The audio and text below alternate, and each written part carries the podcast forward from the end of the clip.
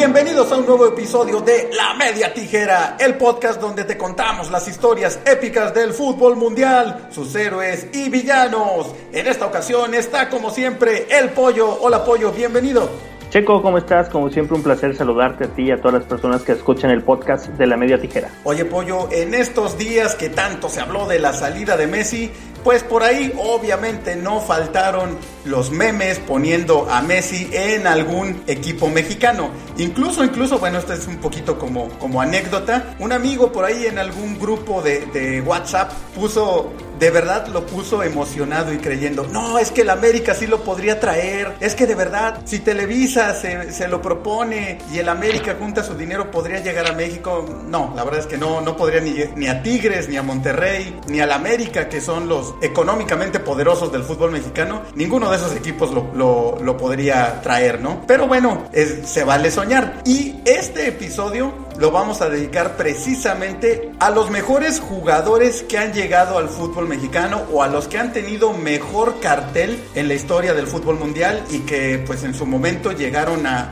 México. Con muchos pues no pasó nada, ¿no? Pero lo que lograron en sus carreras hacía parecer improbable que llegaran a México, ¿no? Así que no descartemos que en un futuro mediano plazo por ahí Messi podría llegar, ¿por qué no? ¿Por qué no? Ahorita que veamos los nombres de los jugadores que han llegado al fútbol mexicano y el palmarés que tienen, pues la verdad es que algunos en su etapa y en su momento pudieron estar al nivel de, de Messi actualmente, ¿no? Digo, sí, sin, sin comparar etapas claro. ni nada. Sí han habido, bien lo dices, no, a lo mejor no los mejores jugadores, porque no su rendimiento en México no fue el, el, el esperado, pero sí, bien lo dices, ¿no? Jugadores que, que tenían un nombre a nivel internacional, sobre todo a nivel europeo, y que en algún momento llegaron a jugar en la Liga Mexicana. Algunos en diferentes circunstancias, unos ya retirados del retiro prácticamente, uh -huh. en, su, en, su, segundo retiro, otros a lo mejor un poquito más, más jóvenes, otros que alcanzaron todavía tener buenos momentos en el fútbol mexicano. Y sí, digo, hay, hay una lista bastante larga de este tipo de jugadores. Y también Checo va a platicar un poquito acerca de jugadores igual de renombre que en algún momento se mencionó que pudieran llegar a la Liga Mexicana uh -huh. y bajo qué circunstancias, ¿no? Entonces vamos a estar platicando un poquito acerca de, de, los dos de los dos lados de la moneda, ¿no? Los que llegaron y los que pudieron haber llegado. ¿Te parece si entonces vamos tirando uno y uno? Empezamos con la lista de los que sí llegaron y después tú nos dices alguno de los que sonaron fuertemente y hubo posibilidades de que llegaran al fútbol mexicano. Entonces, vamos a arrancar con los mejores jugadores que han venido a México ¿Y te parece si empezamos con, yo diría que el último, la gran figura que ha llegado al fútbol mexicano, que revolucionó? De hecho, cuando se dijo, cuando se dio la noticia oficial que llegaba al fútbol mexicano y al equipo al que llegaba, muchos lo dudamos, muchos pensamos que era fake news, que era broma, pero no. Ronaldinho llegó a México y llegó ni más ni menos que a los Gallos Blancos de Querétaro. ¿Y qué palmarés? Digo, todo mundo conoce a Ronaldinho. Ronaldinho yo creo que de las últimas figuras antes que Messi y Cristiano Ronaldo, probablemente el mejor jugador del mundo o el que ha sido considerado el mejor jugador del mundo. Y bueno, entre sus números, entre las cosas que ha ganado Ronaldinho, que prácticamente lo ganó todo en el fútbol, se dice que precisamente por eso empezó su declive, ¿no? Porque pues realmente podríamos hablar de que aún muy joven, a los 27 años aproximadamente, empieza a bajar su nivel. Y se habla mucho que tuvo que ver el hecho de que pues ya no tenía retos, ¿no? Ya se dedicó más pues a la fiesta, a disfrutar su estatus de, de superestrella, se fue de Barcelona, anduvo en otros equipos como el Milan en Europa, pero jamás, jamás recuperó aquel nivel que lo hizo el mejor del mundo, ¿no? Como sabemos, Ronaldinho lo ganó prácticamente todo, fue campeón del mundo, ganó la Champions, lo único que le faltó fue el Mundial de Clubs, que sí perdieron la, la final con el Barcelona de, de pero fuera de eso, pues prácticamente Diño ganó todo. Llega México proveniente del Atlético Mineiro de, de, Brasil, obviamente ya estaba en su etapa de declive, después del Milan se regresa a Brasil al Flamengo, de ahí pasa al Atlético Mineiro donde llevaba tres años y llega a los Gallos Blancos de Querétaro, donde la verdad tuvo buenos momentos aquí en, en México, todo el mundo recuerda aquel partido contra el América en el Azteca, entra faltando 15 minutos, anota dos goles, da otro pase para gol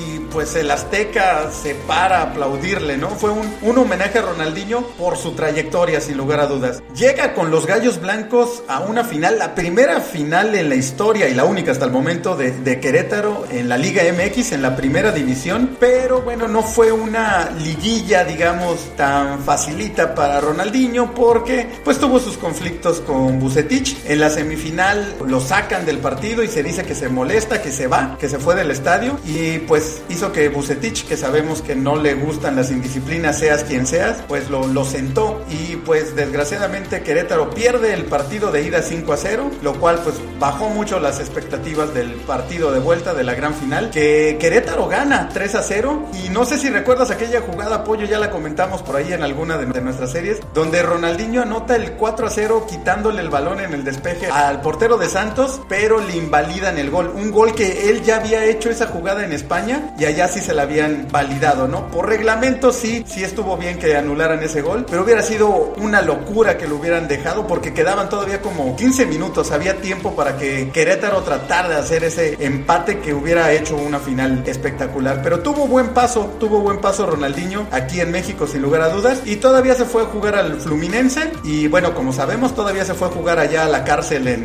Paraguay y también en la cárcel resultó campeón. Eh, ¿Qué recuerdas del paso de Ronaldinho en México, Pues bien lo dice Checo, momentos nada más. El, una ciudad que se volcó con su equipo, un equipo que, que necesitaba esa parte de una, una inyección anímica, eh, económica y momentos importantes. Yo viviendo aquí en, en Querétaro, uh -huh. sí fue esa parte, lo, bien lo comentas, ¿no? O sea, cuando se mencionó Ronaldinho y, y Querétaro juntos, pues no, nadie se lo imaginaba. Sí. Y digo, sí, fueron momentos eh, de partidos, metió sus goles Ronaldinho, tuvo algunas buenas actuaciones y digo, pues esa parte que ya se conocía de él, de la cuestión de la fiesta, de, de los excesos, pues no, no fueron la excepción aquí en su paso por México. Uh -huh. Y lo comentas, para mí es el jugador con más renombre que ha venido al fútbol mexicano, sí. sobre todo porque él en su momento llegó a ser el mejor jugador del mundo, pues la máxima figura, ¿no? Entonces, sí, el, el buen Ronaldinho que anduvo en tierras mexicanas, en, en, en, los Gallos de Querétaro. Así es, balón de oro en el 99, es decir, el mejor jugador del mundo, eh, bota de oro también en, en la Del 99, o sea, no hay más que decir de, de Ronaldinho, ¿no? ¿Te parece si pasamos con un jugador que se habló que iba a llegar al fútbol mexicano, pero por algún motivo, pues no, no se dio el traspaso? Y bien, Checo, sí, como lo comentas, cada mercado de pases en el fútbol mexicano se habla, ¿no? De, de jugadores que podrían llegar, ya lo decíamos, si no viene en su mejor momento, ya en sus últimos años, pero con un gran renombre, y que sabemos que la Liga Mexicana, pues no es la, la gran exigencia, y que jugadores veteranos, pues han, lo han hecho y, y algunos a buen nivel, ¿no? Uno de ellos, en el año 2010, Alessandro Del Piero, jugador italiano, ídolo de la, de la Juventus, máximo eh, jugador histórico de, del club italiano, terminó su contrato y en, en el draft que se realizaba en, en, la ciudad de Cancún, se presentó el representante de Del Piero a ofrecer los servicios de, de, del jugador, ¿no? Digo, como tanteando un poquito cómo estaba el, el mercado mexicano. Eh, se habla de que hubo acercamientos con el Cruz Azul, pero al momento de ver el, el salario que, que recibía Alessandro Del Piero, pues nada más les dio gusto haberlos conocido al, al, representante y pues realmente no hubo negociaciones, ¿no? Pero se mencionó. Sabemos que el Pío después terminó jugando en Australia, entonces sí era como que ya un cierre a su, a su carrera. Sabemos que el mercado mexicano mueve, mueve dinero y este hace que los, los representantes pues estén tanteando un poquito, ¿no? Entonces eh, es uno de los jugadores que en su momento se mencionó, si bien no hubo nada concreto, no hubo acercamientos tan en forma, pero sí el representante de, de, de Del Piero estuvo en, en, en el draft y pues más o menos bien viendo, viendo y tanteando, ¿no? Pero sí, digo, ya a, a, los salarios que se pagan en México ahorita, imagínate hace 10 años, pues no era ni la mitad de lo que se, se paga ahora. Entonces, pues ahí los equipos dijeron, no, pues, pues muchas gracias, pero pues ahorita no joven. Y, y, y nos privamos de tener eh, en tierras mexicanas a un jugador con las características como, como Alessandro Del Piero. Oh, hubiera sido una locura ver a Alessandro Del Piero en las canchas mexicanas. Qué desgracia que no, no se dio ese traspaso. Vamos ahora con otro campeón del mundo también brasileño. Muchos le dan la responsabilidad de haber desaparecido a uno de los equipos más de culto, más emblemáticos, que tuvieron una corta trayectoria, pero se robaron el corazón del fútbol mexicano. Los Toros Nesa, Bebeto Bebeto. Llegó a este equipo ya en la decadencia, ya realmente no estaba en sus mejores años. De hecho, venía de jugar de, eh, en Japón, en el Kashima Antlers. Entonces, pues ya estamos hablando de lo que pasa con muchas de las figuras a nivel mundial, ¿no? Cuando están ya en sus últimos años, se empiezan a ir a estas ligas un poco exóticas, pues porque el nombre les da precisamente para llamar la atención y para que sean un bombazo en las ligas a las que llegan. Llegó en el 2000 al Toros Nesa, solamente jugó 8 partidos, 2 goles, no pasó nada con Bebeto realmente en el fútbol mexicano. Creo que lo más eh, sobresaliente fueron las entrevistas que dio cuando llegó, porque obviamente todo el mundo lo quería conocer, todo el mundo recordaba, sobre todo el Mundial de Estados Unidos 94, donde estuvo en su mejor nivel junto a Romario, el famoso gol donde celebran me siendo un bebé, pero en México la verdad es que no pasó nada, y pues el sueldo que tuvo, lo que platicabas de, del Piero, ¿no? El sueldo de Bebeto, pues se dice que metió en una crisis económica grandísima al Toros Nesa que jamás pudo salir, y bueno, el equipo terminó desapareciendo. Y lo mismo, ¿qué podemos hablar de, de Bebeto? Campeón prácticamente de todo donde estuvo en su apogeo, campeón del mundo, pero en México pues un paso muy gris. Y sí digo, bien comentas, no fue poco el tiempo, ya después eh, digo, la verdad solo lo sabrán tanto él como, como la gente del equipo, ¿no? Pero él hace unos años todavía declaró que no, que él se había ido del fútbol mexicano, que porque veía las injusticias por parte de, del dueño, de que no, no le pagaba a sus compañeros, que habló con el dueño y que el dueño lo amenazó y que por eso se fue, ¿no? O sea, historias de que no rindió porque sintió injusticias en, por parte del equipo, pero bueno, la, realidad es que Bebeto pues no, sí tuvo un, gran nombre cuando llegó, pero pues aquí se fue sin pena ni gloria. ¿Te parece si vamos con otro que pudo haber llegado al fútbol mexicano? Este que te voy a mencionar se habla o se habló durante mucho tiempo cada, cada seis meses, ¿no? Incluso cada año, de que podría llegar al fútbol mexicano. El caso de Zlatan Ibrahimovic, ¿no? El jugador sueco que sabemos también con gran trayectoria en el fútbol eh, europeo. Para mí uno de los jugadores más arrogantes pero más carismáticos al mismo tiempo. Sí, Porque esa, esa arrogancia le hace ser carismático, aunque sea una contradicción. Pero este es un jugador que tú lo, lo escuchas en las entrevistas y todo y, y, y, no, y no te puede caer mal a pesar de que él quiere caerle mal a la gente, ¿no? Él sabemos, bueno, de su, de su trayectoria y cuando salió del Paris Saint Germain, que también tuvo una muy buena etapa, que pasó al Manchester United, por ahí es, obviamente, pues sí, la, la, cantidad de dinero que, que ganaba Slatan en, en, el fútbol inglés era impensable para el fútbol mexicano, pero cuando eh, decide irse al Galaxy, a la MLS, él en entrevistas ha declarado que sí, que tuvo acercamientos con la gente de, del Club América en, en México, pero que él ya le había dado su palabra al, Galaxy, ¿no? Que sí llegaron a negociar, que sí tuvieron parte de, de interés, pero que él eh, era un profesional y que él ya le había dado su palabra al equipo de Los Ángeles. Entonces, pues no, no, no se pudo, ¿no? Pero sí, sí, ahí sí, a diferencia del Piero, sí hubo acercamiento directamente con el, con el jugador y él lo reconoce, que, que estuvo muy cerca de jugar en la Liga Mexicana antes de, de irse al, al, Galaxy. Y bueno, sabemos que después de que terminó su etapa en el, en el cuadro de, de Los Ángeles, regresó ahorita al Milán, pero también se habló de que en, podría parar aquí por tierras aztecas. Sería una locura. Imagínate, imagínate a Slatan en el América. Ahí sí los hubiera odiado más. O sea, Y no porque odies a Slatan, como dices, porque es un tipo tan frontal, tan hocicón, pero en el buen aspecto, porque creo que por lo que Slatan no te puede caer mal, es porque o lo que dice que va a hacer lo cumple, o lo que presume sabes que lo hizo, ¿no? Y lo que ha hecho es la verdad impresionante, ¿no? Un, un tipo, la verdad, un jugadorazo, su personalidad increíble. Recordamos, por ejemplo, aquel gesto de que se tatuó, no de manera permanente, en el cuerpo, el nombre de, de muchas personas que viven en pobreza para hacer un llamado a la gente y, notar esto, ¿no? Las diferencias sociales que existen en el mundo, entre otras cosas que ha hecho el gran Slatan y ojalá así sea sus 45 años que llegue a México al equipo que sea, pero me encantaría, me encantaría, creo que es de esos jugadores que aunque vengan para jugar 5 minutos, nos gustaría ver con cualquier playera del fútbol mexicano. Bueno, Pollo, ahora vamos a pasar con un hombre que sí dejó historia en el fútbol mexicano, sí hizo un legado, el gran Emilio Butragueño. Este jugador que venía directamente del Real Madrid, incluso se viene a México porque obviamente toda su carrera la hizo en el cuadro merengue y no quería jugar jamás contra el equipo de sus amores, entonces decide venirse a México al Celaya porque los dueños del Celaya eran españoles, tenían buena relación personal con él, lo convencen y lo que platicamos ya en aquella serie de los equipos desaparecidos, pollo. Si lo de Ronaldinho fue una sorpresa, lo de Butragueño era impensable porque llegaba un equipo que había estado en segunda división, que acababa de subir a primera, que no tenía estadio, que no tenía prácticamente historia. Con todo el respeto, pues una ciudad muy pequeña. Y el buitre era una figura del Real Madrid y había sido una figura de la selección española y una figura a nivel mundial que todo mundo ubicaba. Llega a Celaya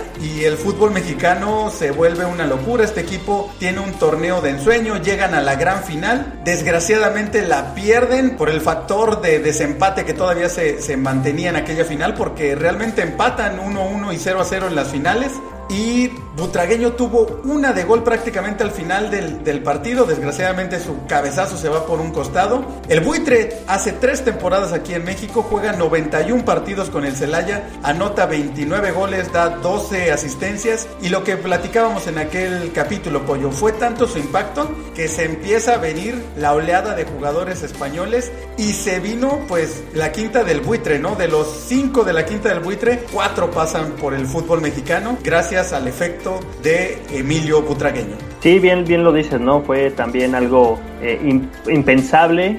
Eh, Butragueño realmente sale del Madrid porque surgía un jugador muy joven que estaba destinado a ser también algo grande el club, como era el caso de Raúl González.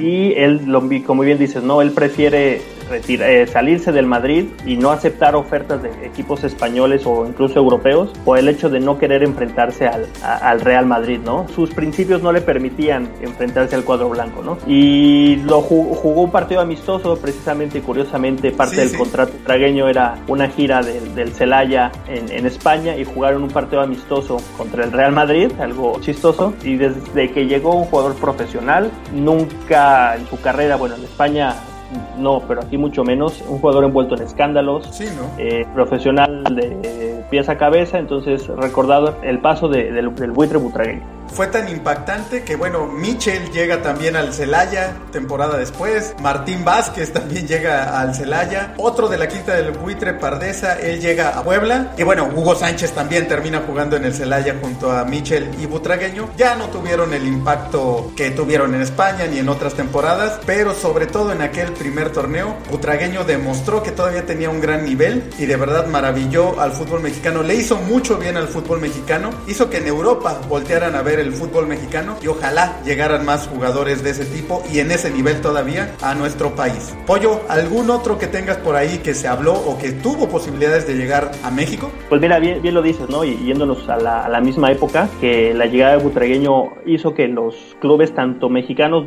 buscaran el mercado europeo, que no era tan recurrente para los, los cuadros mexicanos, como que los europeos pusieran también los ojos en el fútbol mexicano, ¿no? Y hubo un equipo que fue el Atlante, que precisamente a a mediados de los 90, por ahí del 96-97, contaba en sus filas con dos jugadores europeos, que era el caso de Velodedici, un central rumano, y de Iri Dumitrescu, un jugador rumano también parte de la selección, ambos, de la selección de Rumania, que es un mercado pues nada, nada explorado, y se habló en su momento que para hacer eh, la tercia de jugadores rumanos, el mítico George Hagi era pretendido por los potros del Atlante, ¿no? Sí se habló también en ese sentido, él terminaba contrato con el Barcelona Barcelona y era esa parte, ¿no? De, buscar jugadores europeos, de traer figuras que decíamos, sobre todo en los 90 se dio mucho esa, esa parte. Tenía el aval prácticamente él de, poder venir, pero volvemos a lo mismo. Recibió él en los últimos momentos una oferta por el Galatasaray y decidió continuar su carrera en el fútbol europeo y con el Galatasaray tuvo también muy buenas temporadas el mítico, el Maradona de los Cárpatos, como, como se le conoce a, George Hagi, ¿no? Pero hubiera sido también interesante tenerlo, porque recordar es que hizo un muy buen mundial en el 94, incluso pasa al Barcelona por sus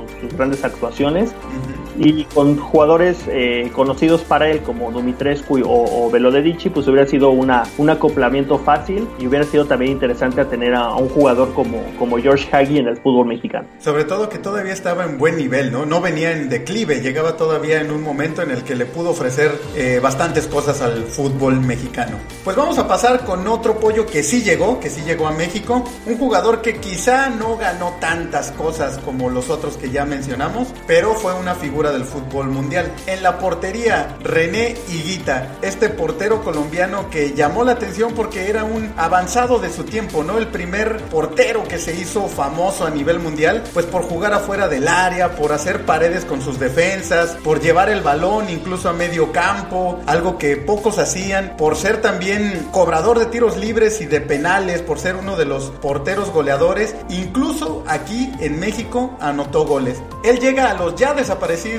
tiburones rojos del Veracruz en la temporada 97-98, venía del Atlético Nacional de Colombia, ya había jugado también en Europa, en España, en el Real Valladolid, y bueno, todos recordamos aquella escena en el Mundial de Italia 90 donde Roger Milla le roba el balón precisamente afuera del área, trata de hacerle una jugada Milla, de driblarlo, Milla le roba el balón, anota el gol y Colombia queda eliminado. Pero también, sin lugar a dudas, un hombre que pues se atrevía a hacer ese tipo de cosas. Una de las jugadas también míticas que jamás se podrá olvidar del buen René Higuita fue aquella contra la selección de Inglaterra, un empate que estaba sacando Colombia 0 a 0 y prácticamente en los últimos minutos lanzan un tiro a la portería e Higuita en lugar de pararlo, de atajarlo, que era un balón que iba más o menos a la altura de los brazos, se lanza el famoso escorpión, avienta todo su cuerpo hacia el frente y la despeja en la línea con, pues ahora sí que con las suelas de los, de los zapatos. Una jugada espectacular que también si hubiera fallado, pues hubiera sido catastrófico para Colombia, aunque era un partido amistoso, pero bueno, el, intentarlo después del antecedente de aquel error que había cometido en un mundial, pero Higuita sí era, ¿no? Un jugador alegre, un jugador que hacía ese tipo de, de cosas. Y aquí en México anotó dos goles. Uno se lo hace a Osvaldo Sánchez cuando era portero del América de penal y el otro a Santos Laguna al arquero argentino José Miguel. Así que bueno, tuvo un paso discreto por México, no logró mucho, pero es de esos jugadores que pues llaman la atención y que le pone alegría a donde quiera que esté y por supuesto pues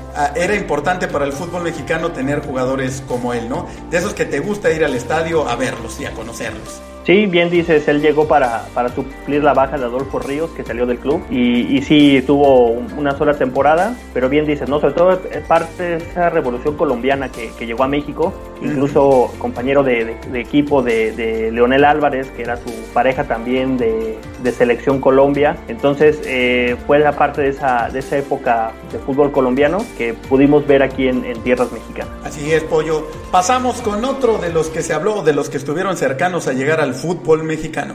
Así es, eh, un jugador que se habló sobre todo en, diferentes etapas de poder llegar a, diferentes equipos del fútbol mexicano.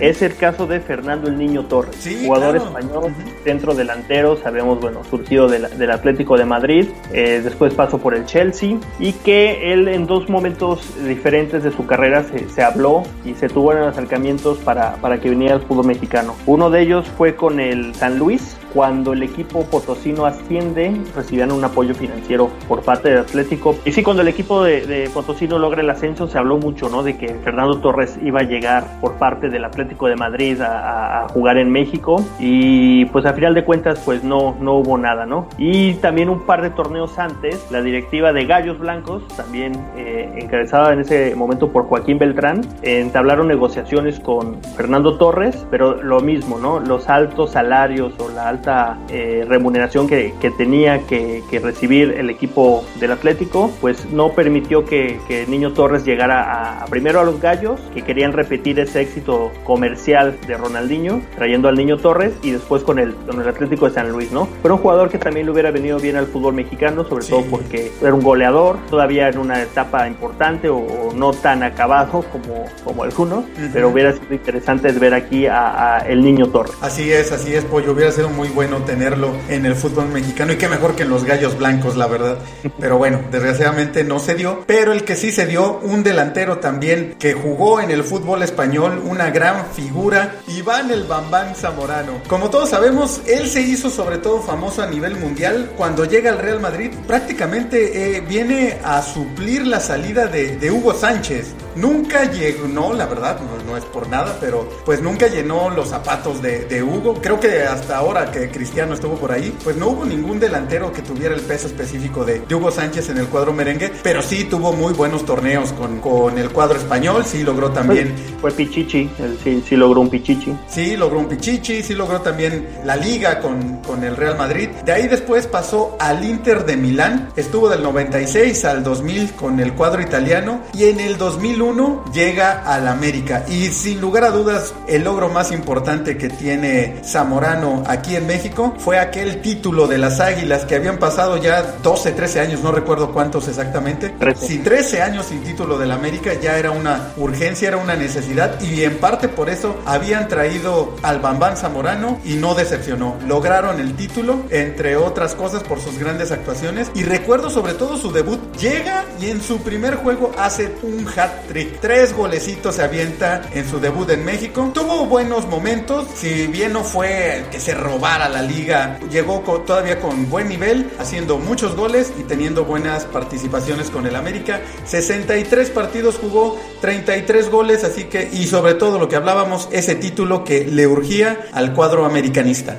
Sí, bien dice, recordado por la afición del América por ese, ese título. Sí, bien dice, no fue fundamental, pero sí participó de manera activa en la consecución de ese, de ese campeonato. Y él sale del, del Inter de Milán porque el Inter estaba sobrepoblado de delanteros en aquella época, ¿no? Estaba Ronaldo, estaba Baggio, estaba Vieri. Entonces, pues era un jugador que, que podía competir, pero no iba a ser titular indiscutible del cuadro italiano. Llega al América como gran fichaje, de esos que, que el América tenía muchos años de no, no tener jugadores de tanto renombre.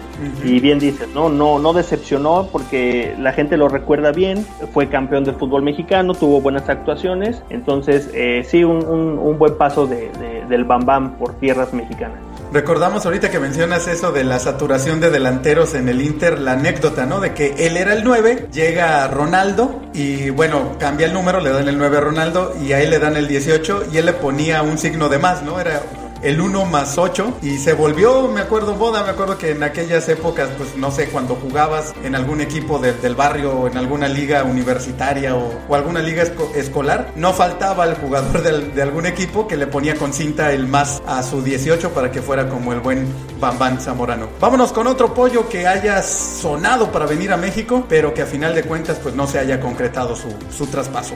Mira, vamos a irnos un poquito atrás, eh, recordar el, aquel América de 1994 con Leo Ben Hacker al frente del equipo que llegó eh, acompañado de jugadores como François Monbijic, como Kalusha, los jugadores africanos que, que, se robaban la liga prácticamente, el equipo más espectacular que, que la gente recordará en muchos años. Y ese equipo del América, si algo le fallaba era la defensa, ¿no? Era un equipo que ofensivamente era muy, muy bueno, pero a nivel defensivo le fallaba. Y se mencionó que tenían muy guardado por ahí el nombre de un central holandés de 24 años que se llamaba Frank de Boer, un, un jugador que era parte de la selección holandesa, que era jugador del Ajax, que Ben Hacker lo conocía, lo conocía muy bien, y se hablaba que para el mercado de invierno, sabíamos que podía haber altas y bajas de jugadores extranjeros, ya lo tenían apalabrado y lo tenían casi, casi firmado. Pero eh, se nos vino una devaluación en ese invierno, en este diciembre, el dólar se fue a las nubes y fue imposible pagar el sueldo de, y el traspaso de Frank de Boer. En América se tuvo que conformar con un jugador camerunés como Jean-Claude Pagal,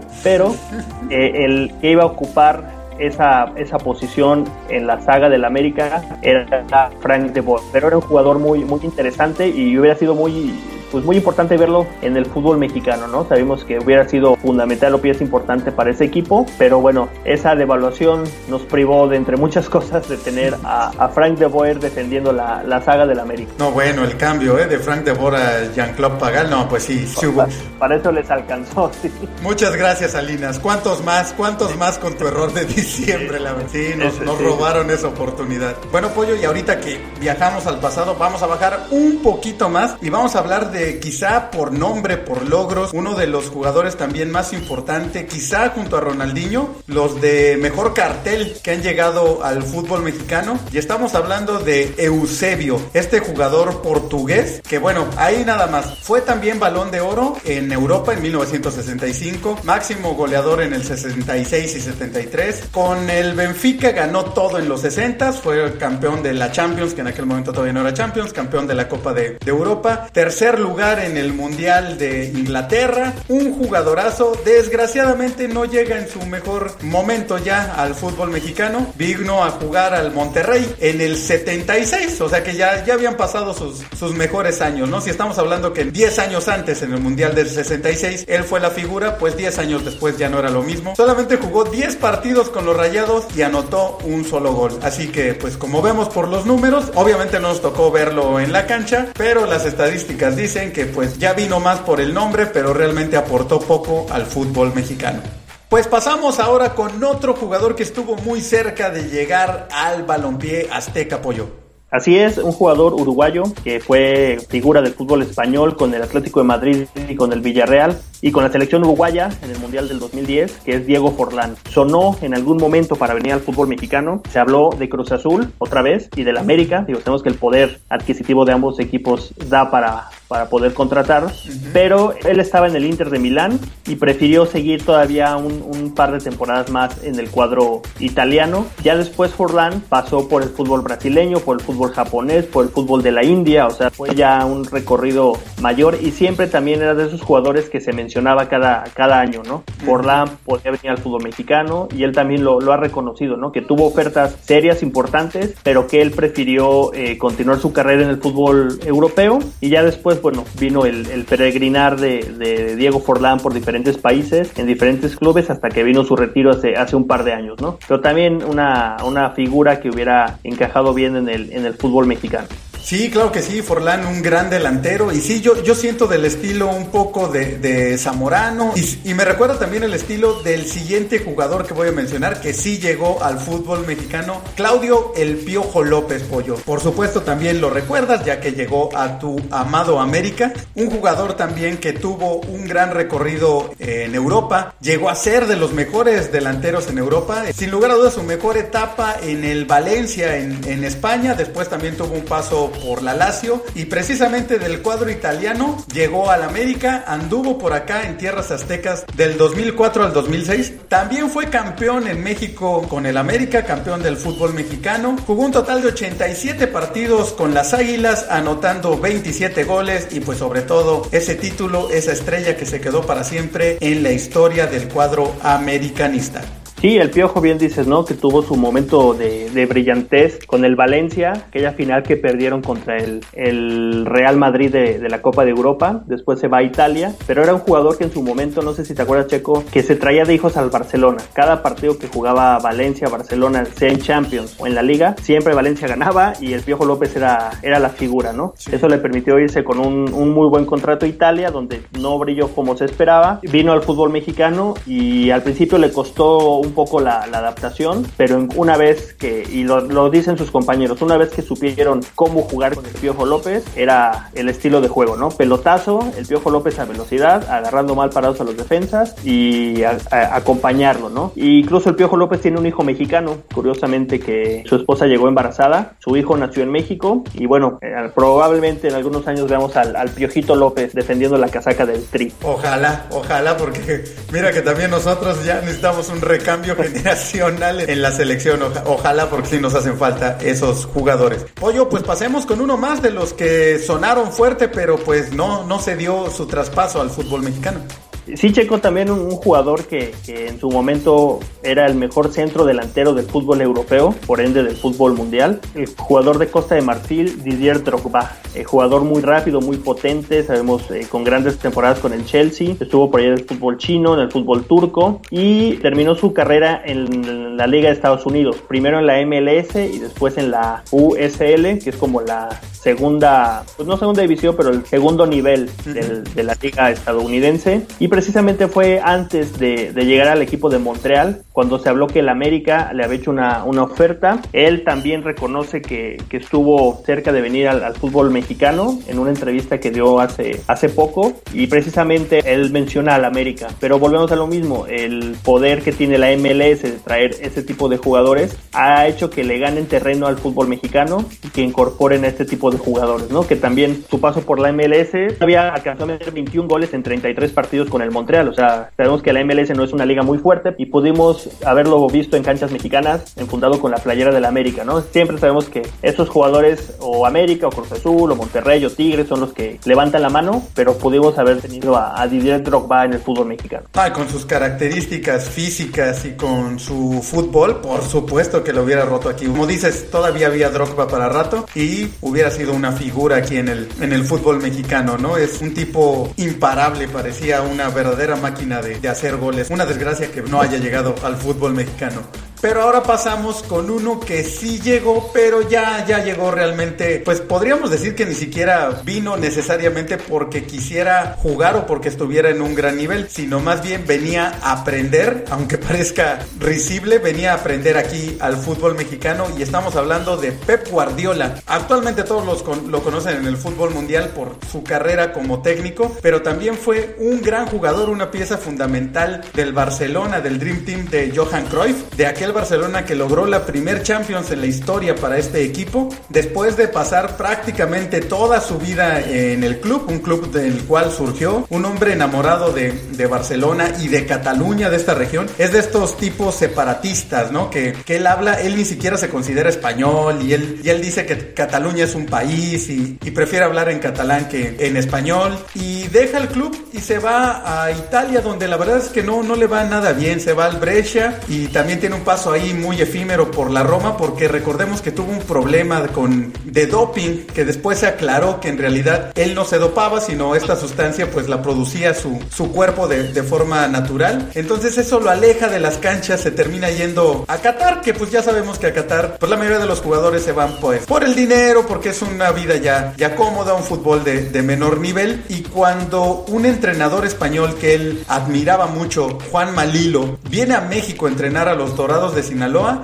Guardiola se comunica con él y le dice, quiero ir contigo a México para aprender. Realmente él llega aquí a México pues ya, ya este, lesionado, ya en la etapa final de su carrera. Juega solamente 10 partidos con los Dorados, alcanza a anotar un, gol aquí en México, pero vino más que nada pues a aprender. Incluso en su etapa en el Barcelona, su primera etapa en el, incluso en sus inicios como entrenador en el Barcelona y este famoso tiki-taka y ese estilo de juego que tanto llamó la atención, él llegó a hablar de que lo había aprendido en México, que le había aprendido a salir tocando al mismo La Volpe, ¿no? Que había aprendido mucho del, del fútbol mexicano y eso La Volpe siempre, siempre que puede lo, lo presume también. Era tanto la admiración de, de, Guardiola por Juan Malilo que en este momento ya se lo llevó al Manchester City de asistente tras la salida de Mikel Arteta que se fue a entrenar al, al Arsenal. Juan Malilo ya está nuevamente trabajando con Pep Guardiola que pues tuvo un paso dentro de las canchas, pues no, no hizo nada del, del otro mundo, pero fue importante saber sobre todo por la historia que vendría después de Guardiola, que anduvo por acá en tierras aztecas. Sí, Diego, ahorita que comentas una anécdota de Lillo es esa, ¿no? Que, que él se dio cuenta del profesionalismo de Guardiola que venía no nada más a cobrar en un partido que jugaron en Chiapas contra Jaguares, eh, que llegaron al vestidor y dice, eran 40 grados de temperatura, Guardiola estaba rojo como un tomate por el, calor, pero lo veías eh, arengando a sus compañeros, diciendo todo, bla, bla, bla, o sea, esa parte profesional de, de, de, de darlo todavía lo que, lo que tenía, ¿no? No un jugador que pudo haber dicho, yo con 40 grados ni siquiera me bajo del, del, aire acondicionado del sí, pero eh, comprometido con su, con su equipo y, desde ahí, bueno, era parte de, la formación que, que, empezaba a tener Guardiola como, como entrenador. Sí, y otra anécdota que nos habla también de, pues no sé, del profesionalismo, no sé cómo llamarle, de, Guardiola. Cuando Dorados ha llegado a, a, finales en Liga de Ascenso, Guardiola por lo general le manda por redes sociales algún, algún buen deseo, que espera que regresen a primera, o sea, como que no se olvida, a pesar de que su paso fue muy efímero por México, pues no se olvida de su equipo de los Dorados de Sinaloa. Pollo, tienes por ahí un jugador más que, que esperábamos, que se habló mucho de que llegaba a México, pero pues no se concretó. Sí, mira, ya por último, eh, vamos a platicar de David El Guaje Villa, hablando de jugadores españoles, este jugador, bueno, máximo goleador en la historia de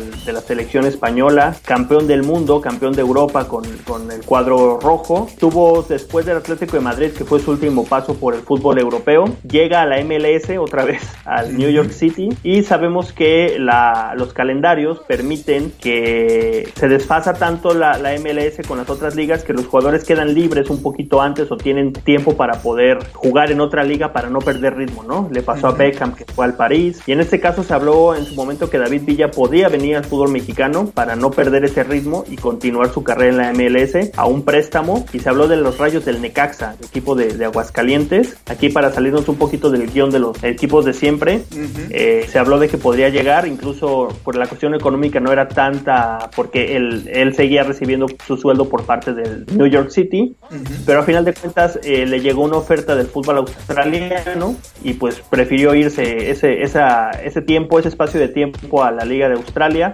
para después regresar a, la MLS a continuar su temporada, pero también se habló en su momento de este jugador que, que si bien no estaba en plenitud, pero pues todavía le daban las piernas para competir y correr en las canchas mexicanas. Sí, en la MLS la verdad es que tuvo buen paso y, y todavía nos regaló muy buenos goles y muy buenas actuaciones que sin duda también lo hubiera hecho aquí en México. Y ya que estamos hablando de españoles, el último para cerrar de los que llegó, también compañero de Guardiola y que también llega a México un poco por el efecto de Emilio Butragueño, José Mari Vaquero, también del Dream Team del Barcelona, jugador que llegó a los tiburones rojos del Veracruz, los ya desaparecidos tiburones rojos, y así como Butragueño venía del Real Madrid, él venía directo del, del Barcelona, por lo que pues esperaba que tuviera también una actuación similar a lo que nos había dejado Butragueño, pero desgraciadamente pues no, no pasa mucho con, con Vaquero en los tiburones rojos, la verdad es que intrascendente su paso, después regresaría como entrenador al Puebla y lo mismo, no pasó la verdad es que nada con, con Vaquero, pero bueno, el palmarés, el nombre que tenía, haber sido capitán del Barça en alguna época, haber sido parte del Dream Team, sin lugar a dudas el nombre y en cartel de lo más importante que he llegado a México, pero pues no, no pasó nada con él en nuestro país. Por ahí, Pollo, hay algunos otros nombres que ya sin entrar tanto en detalles que se han mencionado que pudieron haber llegado al fútbol mexicano, pero pues nada en concreto, ¿no? A veces es humo también pues para llamar la atención de los otros equipos o de los mismos representantes, ¿no? Sí, Checo, como, como bien lo dices, eh, grandes jugadores que en algún momento, incluso siendo campeones del mundo, eh, como Babá de Brasil, que fue campeón del mundo, Didi también de Brasil, digo, ya nos estamos yendo a épocas de los 60, 70, el, el propio Ricardo Lavolpe, que fue campeón del fútbol mexicano,